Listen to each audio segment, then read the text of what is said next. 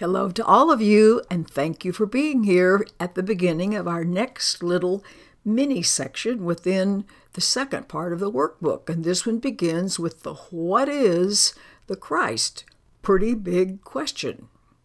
Christ is God's Son as He created Him. Remember, this is not talking about a person, it's referring to all that is impossible to grasp with the intellect, but as we're being led, it can be easy to experience once we meet the conditions for experiencing it. So, this is not to be thought about, this is not to be figured out.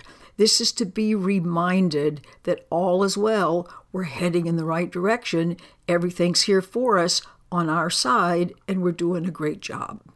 So it says the Christ is this self, capital S, that we share, that unites us with one another, makes us all one, and with God or Creator as well. Oneness is all that exists. So the Christ is this thought, the big capital T thought that still abides within the mind that is the source. Because remember, from the very beginning, we've been taught that thoughts do not leave their source. You can try that out right now. You can decide to share something that's very important to you to a friend, and because you have shared that thought, it has not disappeared from your mind. Quite the contrary, it's become even more real to you. So it says this Christ, this presence that we are collectively, we haven't left home. We certainly have not lost the innocence with which we collectively were created. This Christ, this us collectively, abides unchanged forever in its source, in the mind of God. We are collectively the thought that can't go anywhere. First of all, our Creator has no bounds, no limits. There's no somewhere at the end where God stops and we could begin. So, living in the mind of God is the only option there is. Thank goodness. So Christ is the link that keeps us one with Creator or with love and guarantees that separation, this idea that we're all little separate, unsafe selves, is no more than an illusion of despair. For hope forever will abide in the fact that we are collectively the Christ. Your mind, our minds, are part of His and his of ours. He is the part in which God's answer lies. That's where our wisdom lies, our innocence lies, the truth of us, where all decisions are already made, dreams are over, time is over with, this crazy idea is over with, and he remains untouched by anything that the body's eyes perceive. Remember, the body's eyes were made not to see. They were to see forms. They were to see grievances. They were to see what's wrong. And that doesn't mean anything. It hasn't changed anything.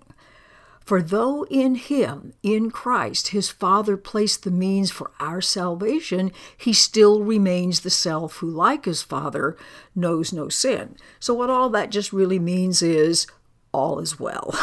you haven't ruined yourself.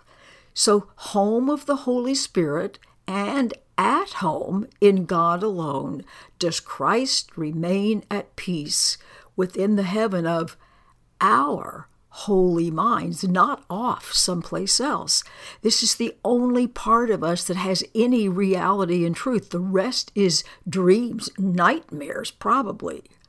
And yet, these dreams and nightmares are just going to be given up unto Christ to fade before his glory and reveal our holy self, the Christ, to ourselves at last. Sooner or later, this is inevitable for all of us, thank goodness.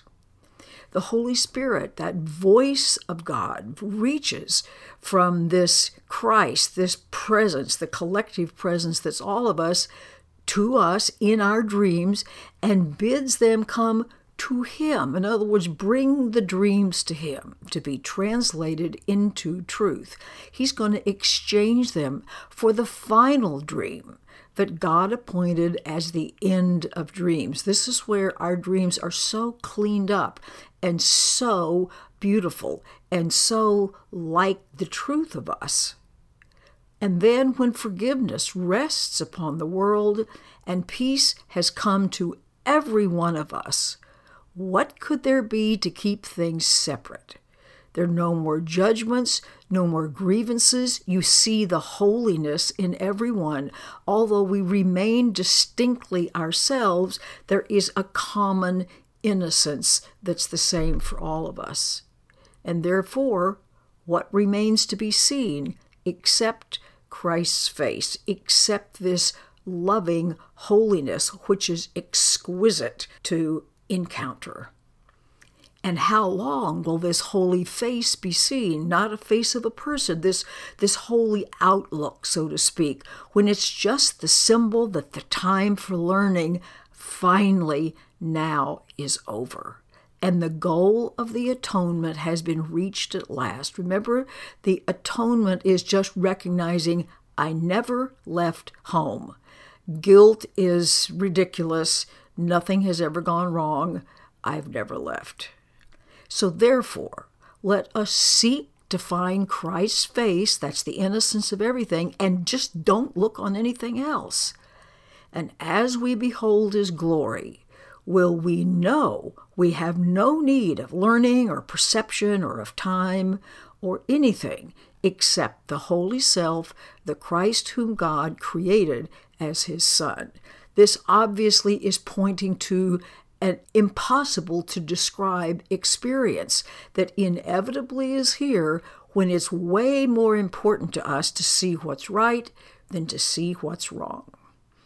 Okay, now let's just take a look at the specifics of Lesson 271. And here it is Christ is the vision I'm going to use today. So each day, each hour, every instant, I'm choosing what I want to look upon, the sounds I want to hear, the witnesses to what I want to be the truth for me. Now, notice the past can't get in the way here. The past is gone, it's just dissolved like ice cubes in hot water. So you get to have a fresh new set of decisions today. That's why it says every hour, every instant, it's a new clean moment. I get to choose all over again what I want. Maybe I've chosen conflict for 10 million times. Today, I choose peace. I choose to see what's right and beautiful about everyone. So today I choose to look upon what Christ would have me see, to listen to God's voice, to listen to that loving intuition, and to seek the witnesses to what's true, i.e., I want to look for what's innocent and right and good, knowing that I will always find what I'm looking for.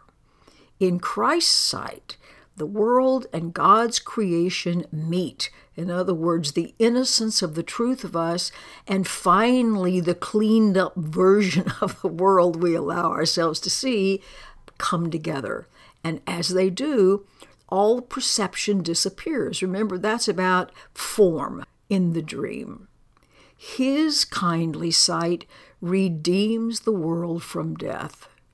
For everything that he looks on must live, remembering the Father and the Son, and the Creator and the creation are unified. We've been told in any number of places that what we look on now with our judgment and our grievances and our forms, we're looking on fear, we're looking on death, we're looking on some really ugly stuff because we're looking without love.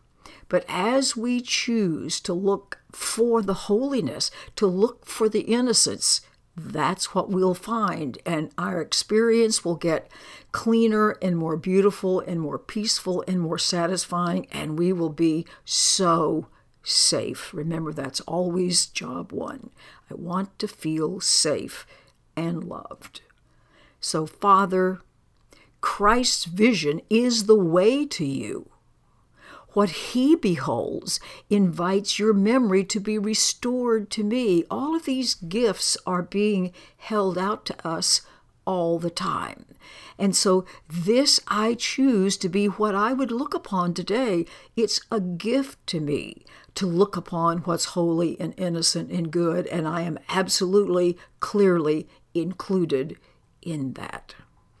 So, have a great practice. Keep remembering really the magnificence of what you are. Keep thinking about that. Keep focusing on that. We've got to keep doing our rewiring in a more helpful and accurate and loving direction, and we sure are doing a great job.